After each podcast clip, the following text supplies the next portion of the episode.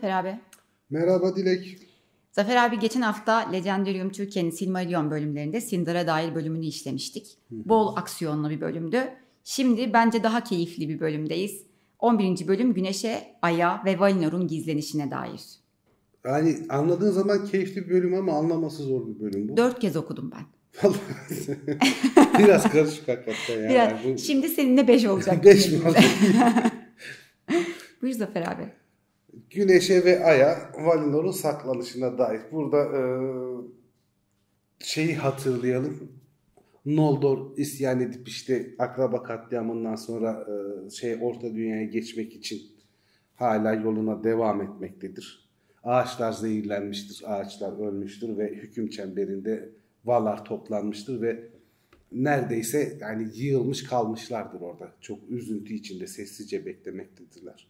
Ama bunları yaparken Valar'ın her işi elleriyle ya da başında durarak yapmaları beklenmez. Valar düşünsel olarak da yetkin olduğu için e, düşünceleriyle ne yapacaklarını, ne yapamayacaklarını, ellerinden geleni yaptıkları bir andır o. Ama yani hüzün çok derindir. Ve sadece ağaçların yokluğuna olan bir hüzün değildir bu. Feanor'un e, inatla Orta Dünya'ya geçmeye çalışması, akraba katliamına neden olması, Feanor'un e, Melkor tarafından aklına fitneler sokulup kötü davranmasına neden olması da en az ağaçların ölümü kadar Manve'yi üzmektedir. Çünkü Feanor bütün yaratılmışlar içinde eli de beyni de en yetkin olan canlılardan biridir. Onun böyle bir şeyde inat etmesini falan bir türlü anlayamaz Manve ve en az ağaçların yok oluşu kadar Feanor'u kaybetmekten dolayı da çok derin bir üzüntüye sahiptir. Hatta akraba katliamından sonra e, Mandos'un karşılarına çıkıp onlara e, nol şey Mandos kehanetini söylemesine rağmen karşılık olarak biz Orta Dünya'ya gideceğiz ve orada yaptıklarımız en azından şarkılarda bir efsane olarak bir güzellik olarak anlatılacak cevabını öğrendiğinde Manve dayanamaz ve ağlar. Çünkü Feanor'u ve Noldor'u kaybettiklerini bilir artık. Ah ben bile dertleniyorum hakikaten aklıma geldikçe. Yani Manve'nin bile ağlıyor olması hakikaten ilginç yani. Doğru. Ve şey yaparlar artık yapılacak bir şey yoktur. Elimizden ne geliyorsa Melkor'un yaptığı bu kötülüğe karşı şey yapalım düşüncesine varırlar. Hani elimizden geleni yapalım bu kötülüğü olabildiğince engelleyebilmek için. Artık kötülüğün orta dünyada güçlü bir şekilde var olduğunu anlamışlardır. Ve bu kötülüğün başlangıcı olduğunu bunun anlamışlardır. Şey der e, bu cevabına karşılık Manve'de e, yani ne kadar acı da olsa ve biz Noldor'a, Feanor'a ne kadar kızgın da olsak aslında Feanor'un dediği şey doğrudur. Onların orada yaptıkları, burada yaptıkları ne kadar büyük kötülüğe, acıya sebep olmuş bile olsa şarkılarda, efsanelerde onları yüce bir şekilde anılacaklar. Onlar hep e, şeyle e, bir değer verilerek hatırlanacaklardır.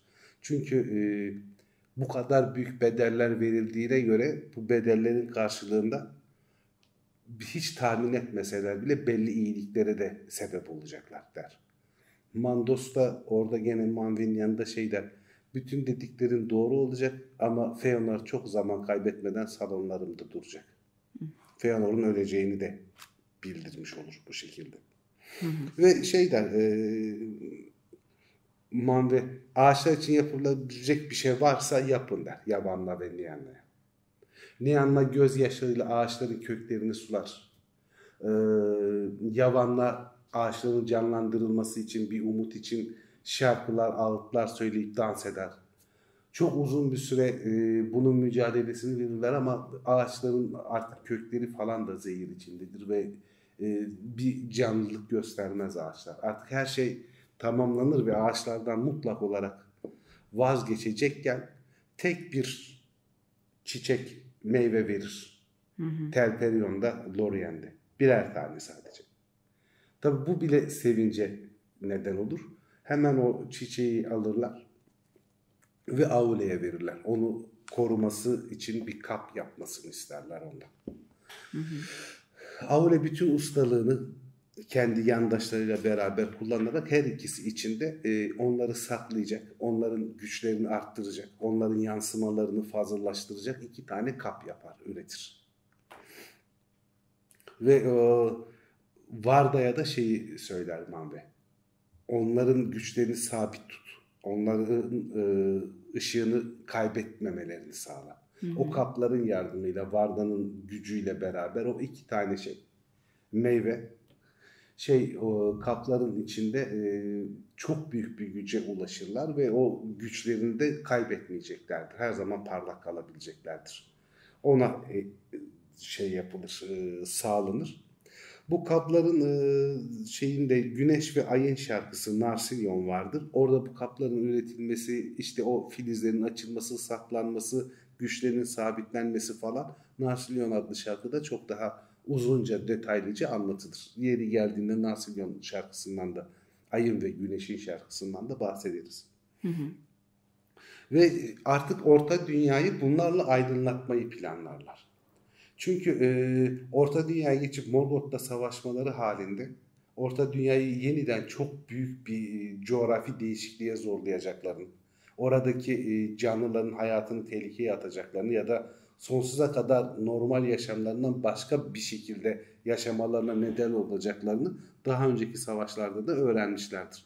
Hı hı. O bakımdan Morgoth'un peşine düşüp onu yok etmeyi düşünemezler. Düşünmezler. Bu duygudan vazgeçerler. Ama Morgoth'un karanlık sevgisini, kötülüğün karanlıkla güçlendiğini bildiklerinde ve orta dünyanın çok uzun süredir e, yıldızlarla, loş bir ışıkla parladığını bildiklerinden artık orayı daha aydınlık hale getirerek Morgoth'a karşı böyle bir tedbir almayı düşünüyorlar. Yani ışıkla Morgoth'un kötülüğünün önünü kesmeyi. zorlayacaklardır. En azından kötülüklerinin belli bir kısmını engelleyeceklerdir. Manve şey der e, Varda'ya bu yapılmış aydınlıkları normal yıldızların daha aşağısına yerleştir ki onların yıldızların ışığı bunların ışığını kesmesin ya da bunların aydınlatması daha zayıf kalmasın yıldızlara göre. Daha parlak, daha aydınlık halinde kalabilsinler diye. İlmenin üst kademelerinde yıldızlar varken daha alt ilmen dediğimiz şeyde Ea coğrafya şey atmosferinin katmanlarından biri mavi katman zaten. Yıldızların olduğu katman yani. Onun daha aşağı kademelerine koy ki bunlar ışıklarıyla orta dünyayı aydınlatsınlar artık. Orta dünyada bir ışık olsun. Hı hı ve şeyi hatırlar şeyi hatırlar ve artık insanların da yani ikinci geleceklerin de elflerden sonra İlivatar'ın ikinci çocuklarının da bu dönemlerde gelmesi gerektiğini. Ama Manve'nin bu konuda bilgisi sınırlıdır çünkü e, Ayolin Dale'de şeyde e, Aynur'un müziğinde bu kısımlar yani elflerin ve insanların geleceği kısmı e, Valar tarafından, Aynurlar tarafından bilinmez. Bunların bilgisi tamamen şeye aittir. İlivatar'a aittir. O yüzden tam bilemezler. Nerede, hangi bölgede, doğuda mı, kuzeyde mi, batıda mı, bir göl kıyısında mı, bir dağın başında mı dünyaya geleceklerini bilmezler. Ama şey olarak, zaman aralığı olarak bu sıralar insanların da artık orta dünyada canlanacağını, geleceğini bilirler ve insanları da korumak isterler. Ve bütün yaptıklarına karşın Noldor'a karşı da kin gütmezler. Onların da ışığa ihtiyacı olacağını düşünürler. Hı hı. O bakımdan da bu kapları yapıp yukarıya e, ilmenin alt bölmelerine koymaya e, karar verirler. Vanyar'ın yani e, şeyde e, Valinor'da kutsal diyarda yaşayan ışığın elflerinin Vanyar'ın yaşlıları Telperion'un çiçeğine e, ay derler. O ayın ışığını, gümüş ışığı temsil edecektir. Ve ona Isil adını verirler. Isil ay demek zaten şeyce'de, Koyanyaca'da. Lauren'in meyvesine de güneş. Güneşe de ateş altın manasına gelen Anar adını verirler. Noldorsa bunları gördüğü zaman e, şeye Ay'a Avare Ran'a Güneşe de ateşin kalbi Vasa adını verir. Hı hı. Ee, güneş insanların uyanışına, elflerin azalışına delalet edeceği için e, şey derler, uyandıran ve tüketen de derler ona.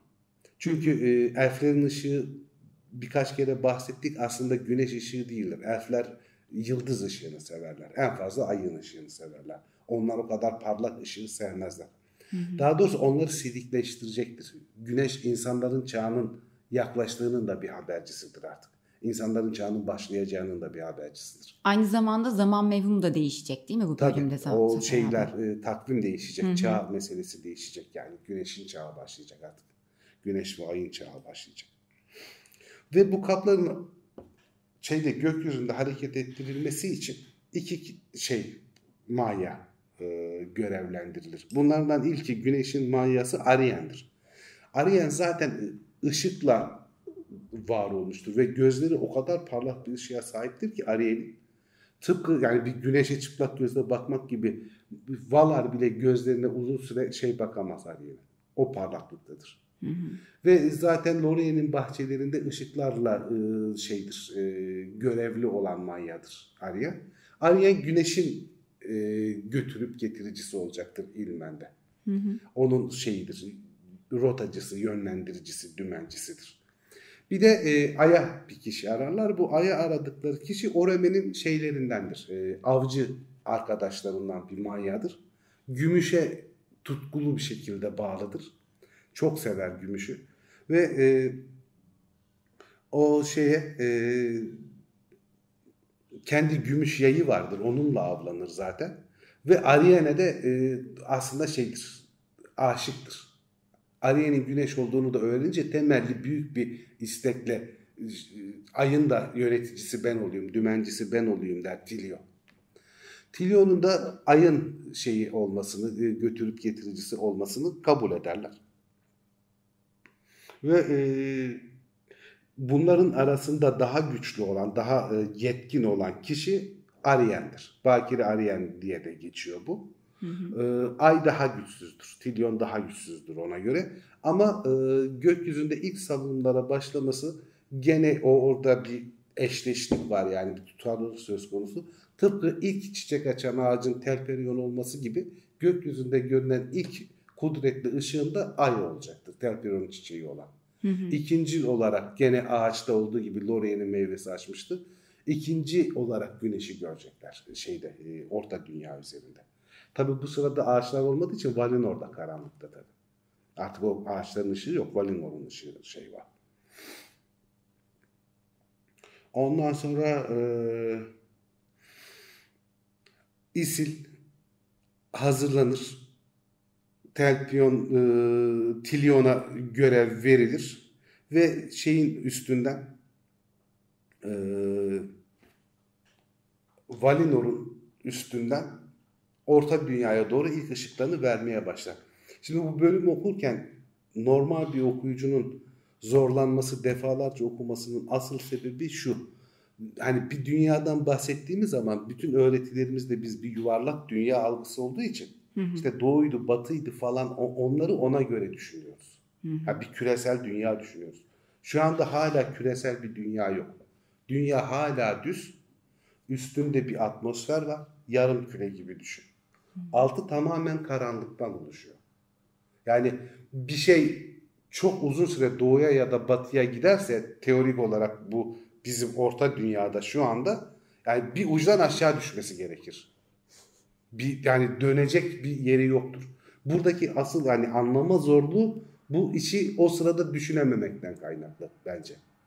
Şeyi bilirlerse bunu dinleyenler ya da kitap okuyanlar o sırada şey yok. O düz dünya var. Hı hı. Ve e, güneşle ayın şöyle bir şeyini isterler. Tıpkı ağaçlarda olduğu gibi.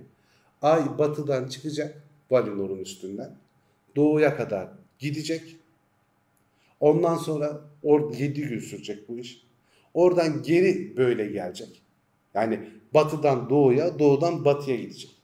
O batıdan e, en doğuya gittiğinde geri dönmeye başladığında güneş buradan gökyüzüne çıkacak Valinor'un üstünden. O da doğuya doğru gidecek ve ağaçların ışığının karışması gibi ortak günde birbirlerinin ışığı birbirine karışacak. Ve iki ışıkla birden bütün orta dünya aydınlanacak ve bir şekilde ağaçların ışığı taklit edilmiş olacak. İki ışığın kuvvetiyle hem Morbot daha korkuya kapılacak, daha çekingen davranacak saldırmak için hem de e, işte bu doğanın gelişmesi falan çok daha hızlı olacak diye planlanır. Yalnız şey avaredir. Tilyon. Ayın sürücüsü. Ve sürekli Ariane'e yaklaşmak istemektedir. Hatta zaman zaman kavrulmasına rağmen Ariane'in normal rotasında devam etmez. Şey yapar. E, takip edip e, kendi ışığının zarar görmesini sağlar. Yanar falan. Hı hı. Onun derdi başka. Evet. Arayan şey yani o görevinde yani. O normal 7 günde tamamlıyor 7 günde dönüyor falan. Ama e, Tilio'nun bu şeyini görünce e, avareliğini falan görünce başka bir düzen kurmaları gerektiğini anlarlar. Derler ki yani bu böyle olmayacak. Bu her şeyi karıştıracak yani Tilio. şey yapamayacaklar. Ha bunu da şey yapayım bilmeyenler için söyleyeyim gene Silmarillion'da yoktur. Tolkien'in sen okumuşsundur. E, Tom Bombadil şiirleri Hı hı. falan var. Orada Ay'daki adam hikayesi vardır. Ay'daki adam yere düştü işte panç yemeye gitti bilmem ne falan filan. Bunun ilk hikayelerinde bu, şu anda adı aklıma gelmiyor da Ay'daki adamın şeyi vardır, ismi vardır ve o bu kabın içindeki Tilion'un yönlendirdiği kabın içindeki adam vardır bir tane orada.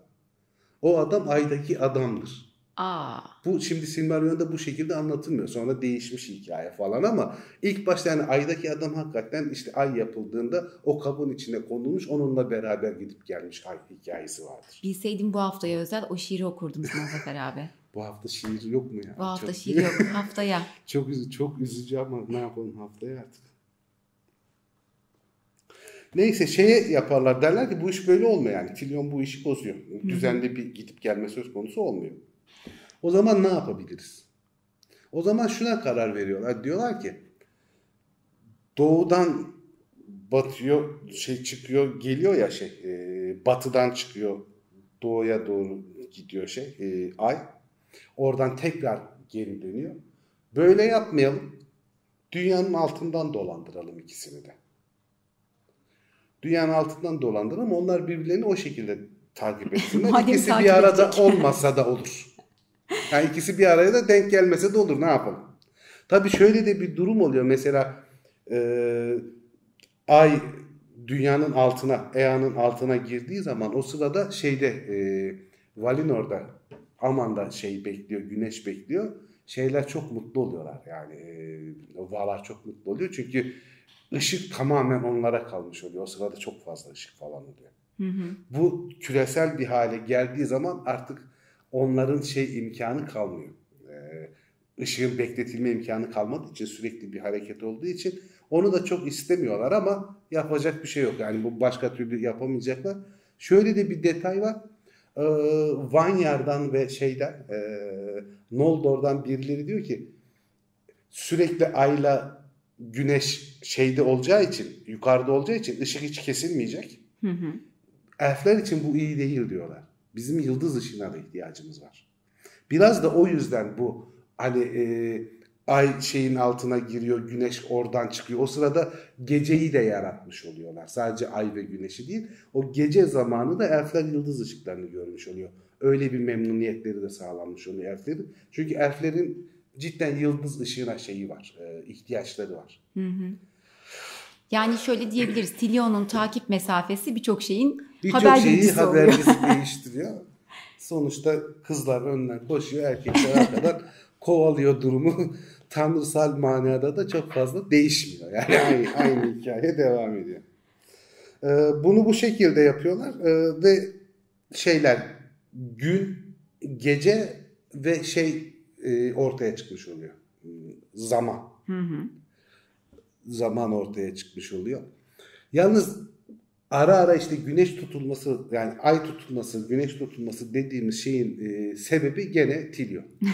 Çünkü bazen hemen altından daha hızlı dolanıp güneşi tekrar göreceğim diye o kadar hızlı hareket ediyor ki zaman zaman gene üstte bir yerde karşı karşıya geliyorlar.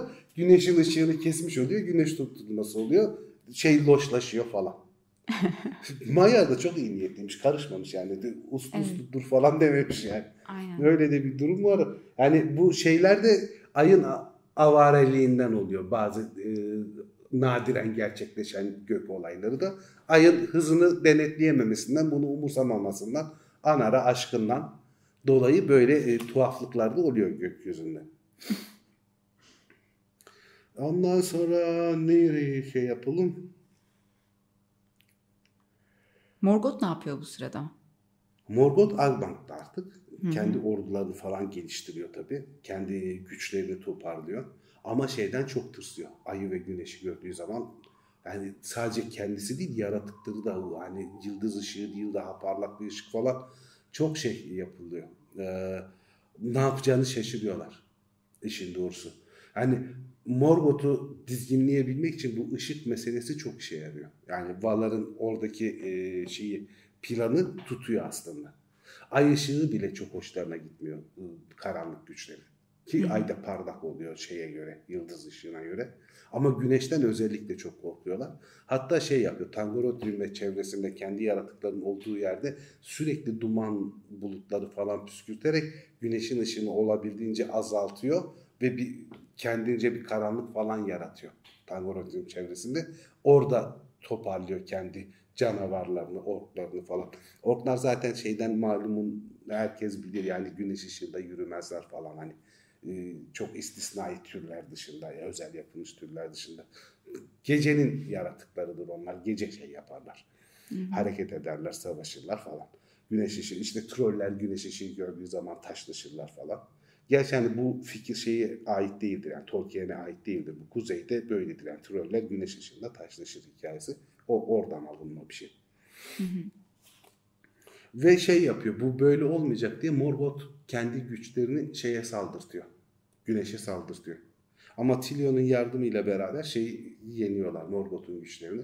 Zaten Morgoth'un da eski Aynur gücü yok. Artık kötülüklerinden ve kendi yarattıklarına gücünü pay etmesinden falan dolayı eskisi kadar kuvvetli olmadığı için Tilyon'la ana, güneşle ay onların güçlerini yeniyorlar ve Morgoth'un bu güneşi engelleme, ayı engelleme planı da suya düşmüş oluyor. Artık Hı. kaçınılmaz bir şekilde güneş ve ay gökyüzünde olacak. E, Tilyon'a saldırıyı e, şey de görüyor tabi Valar da görüyor fark ediyor e, ve şey yapıyorlar e, şuna uyanıyorlar. Yani Morgoth'un gücü de özel azım sanacak bir şey değil. Yani güneşle ayla bile uğraşabiliyor hala. Ve bir gün tekrar Valinor'a saldırırsa biz o zaman e, bütün bu coğrafyayı tıpkı ilk yerleşimimiz olan Almeran Adası gibi şey yok olmadan, heba etmeden nasıl kurtarabiliriz diye savunma güçlerini çok fazlalaştırıyorlar. İşte Pelori dağlarını çok daha yükseltiyorlar, boyunu uzatıyorlar doğudan batıya. Ondan sonra şey e, Karatilya geçidinin oraya şeyi yapıyorlar, kuleler yapıyorlar ve 24 saat hiç uyumadan nöbet tutulan ordular yerleştiriliyor. E, güney tarafına da bu sefer akıllıca şeyli kuzey tarafına da güney tarafına da birlikler yerleştiriyor. Sürekli bir kontrol altında kalınıyor. Yani oranın e, kutsanmış yerin Aman'ın neredeyse çok dev bir kale haline getirilmesi söz konusu. Morgoth'un saldırı ihtimaline karşı. Hı hı. Onlar da her şeyi kuvvetlendiriyorlar. Ama Kalekira'yı kapatmıyorlar. Işık geçitini kapatmıyorlar. Çünkü Teleri ile iç tarafta yaşayan Noldor ve e, Vanyar akrabalarını birbirinden ayırmak istemiyorlar. Onlara da gönülleri razı olmuyor. Ama her iki geçtin her iki tarafına da devasa savunma kuleleri kuruluyor. Onu öyle denetliyorlar. Bir de şey var tabii yani Vanyarki en memnun şeye geldiğinden, kutsanmış yere geldiğinden ve e, Manve'nin dizin dibinden hiç ayrılmayı istememesine rağmen ara ara o denizin kokusunu ve gökyüzünde yıldızların ışığını görmeyi istedikleri için o, onu nefeslenmeye Kalakirya'dan geçip Teller'in yakınlarında falan o yıldızlara bakabiliyorlar. Doğudan gelen ilk yerleş, yaşadıkları doğdukları yer olan Orta Dünya'dan gelen rüzgarı teneffüs edebiliyorlar falan. Bununla da yetinmiyor Valar. şey yapıyor. E, büyülü adalar denilen Toleressa'nın önünde şeyden e, her iki tarafına kuzeyinden ve güneyine doğru binlerce minik adacık yerleştiriyor. Hı hı. Böylece e, doğudan gelen gemiler o adaları geçme ihtimali neredeyse yok. Çünkü adalar çok sık sularsı. Zaten hani yapı olarak çok büyük ustalık ve doğru gemi gerekiyor. Ama bunu deneseler bile herhangi bir adaya çıktıklarında dünya yok olup yeniden kurulana kadar bir uykuya dalıyorlar. Buradaki gönderme o son savaşa ait bir gönderme. Silmarillion'a dahil olmamıştır son savaş. Ama hani bir kıyamet ve sonrası yaşam diye bir durum var Tolkien'de. O son savaşı şey yaparız bir gün anlatırız. Benim çok önemsediğim bir şey. Çünkü döngünün tamamlanması için gerekli bir durum o. Hı hı. Ama Silmarillion'a Christopher Tolkien onu dahil etmemiş, çıkartmış. Muhtemelen babasının notlarında falan yeterli veriyi bulamamıştır. Tahminen o yüzden şey yapmıştır ama o savaş önemli. Çünkü sonuçta buradaki zaman sürekli olarak döngüsel bir zaman. Hı hı. Yani Silmarillion'ki bütün zaman döngüsel. Bizim anladığımız, e, daha doğrusu pratikte kullandığımız gibi bir zaman. Şey de öyle yani sosyal olayların değişmesi, tarih bir tekerrürdür meselesi, bir çember meselesi, yin yang meselesi. Yani bu dünyadan beslenerek yaratıldığı için burası da. Hı hı. Hatta Tolkien'in iddiası dünyanın aslında kendisinin burası olduğu, bütün anlattıklarının geçmişte var olduğunu, oradan gelen belgeleri okuyarak bunları tarihçi gibi yazdığını iddia ettiği için. Yani aslında mantık aynı mantık. Sonuçta bu döngüselliğin tamamlanması için bir yok oluş ve yeniden başlayış gerekiyor. O yüzden çok önemli o savaş aslında. Ben Ki de gayet bundan... de keyifli bir savaş. Yani evet ya ben de bundan şüphelenmeye başlamıştım zaten yakın zamanda. Silmarillion'da ilerlemeye başladıkça. Şey oluyor işte sadece Noldor'a yasaklanmış olmuyor tabii ki şey. Ee, bu büyülü adaları falan oluşturulmasıyla beraber Valinor kutsanmış topraklar. Aynı zamanda Valar'ın izni olmadan gelecek herkese yasaklanmış oluyor. Oraları geçemiyorsun. Yani sadece onun izniyle geçebiliyorsun. Bunun istisnası sadece öğrendir. Ama o da zaten aslında demek ki bir şekilde müsaade ediliyor. Ona düz yol deniliyor. Düz yol hikayesi kent hikayelerinde var falan filan. Yani işi neyse çok uzatmayalım. O hani birçok gönderinin bir karşılığı var zaten insan tarihinde de, antropolojide de bilmem ne de. Orayı tam olarak korudukları için artık şeyden de korkmuyorlar ama şeye bulaşmak istemiyor artık. Orta dünyada bir savaş yapmayı, birebir kendilerine katıldığı bir savaş yapmayı da istemiyorlar. Çünkü insanların ve elflerin de kendilerine ait yaşayabileceği coğrafyanın kalmasını istiyorlar. Şey olur, e, bundan bahsederiz bir gün. Mesela hangi savaşlardaydı? Tingol Kirdan aracı, aracılığıyla büyük saldırılar falan başlayınca Turbon pardon Tingol değil. Turbon aslında Kirdan'ın aracılığıyla Valar'dan af ve yardım dilemek için 7 tane filo gönderiyor, gemi gönderiyor. Yedisinin hiçbiri de geri dönmüyor. Çünkü orası yasaklanmış oluyor artık. Hariç hiçbiri oraya ulaşamıyor ki Örendil insan. Ona rağmen hiçbir şey gitmiyor ve oradakiler yok oluyorlar. Yani o gemilerden hiç haber almıyor. Sadece Tumladen Vadisi'ni bulur, bulur e, bulduktan sonra Gondolin'e e, Turgon'la beraber yanında bir elf var Voronve. On, onu anlatırız yeri geldiğinde. Tek kurtulan o yedi yardım gemisine tek kurtulan kişi Voronve. O da şeyle beraber gondoluna gidip Turgon'a şeyi anlatacak. Ee, yani Ulmo haber verdi. Artık kötü günler geliyor. Gondol önündeki köprüyü kaldır. Şehrinin sonu geliyor diyecek.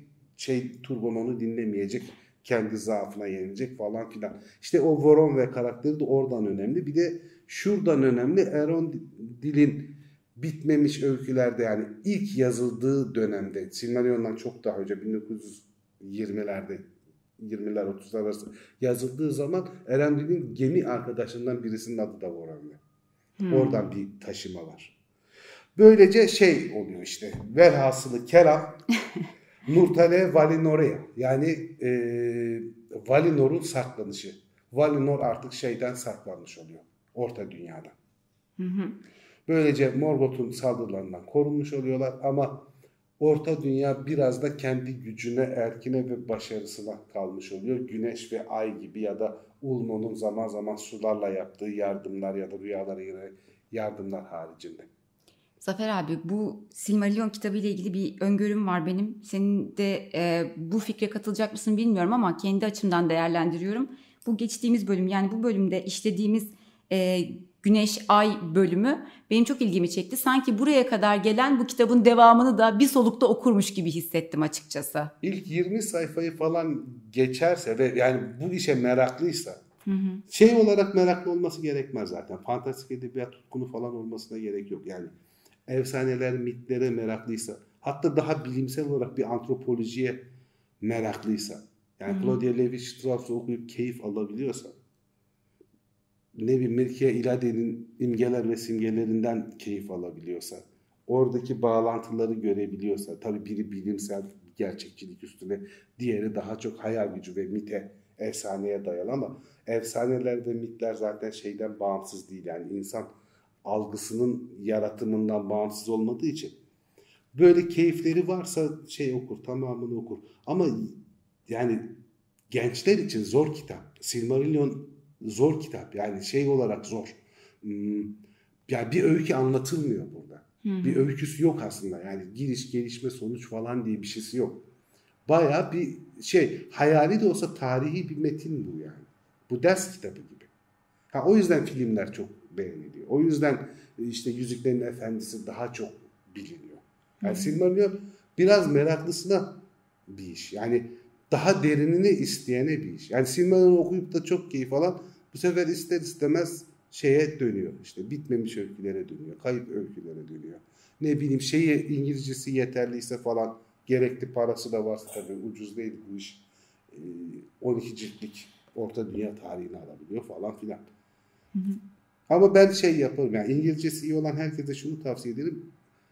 Bu işe meraklıysa, seviyorsa Tolkien'in mektuplarını okumalarını tavsiye ederim. Yani Tolkien'in mektuplarında gerçeklik ve gerçek üstücülük nasıl birbirine değiyor ve nasıl birbirini aydınlatıyor asıl hikayeyi orada görüyor. Yani Tolkien'i tanımak açısından, Tolkien'in ne yazmaya çalıştığını anlamak açısından asıl hikaye Tolkien'in mektuplarında gizli olacak. Tolkien'e ve Orta Dünya'ya dair anlatılacak daha çok şeyimiz var yani. Daha var, evet daha var. Tamam Zafer abi Silmarillion yeni bölümlerde görüşürüz. Görüşmek üzere Dilek.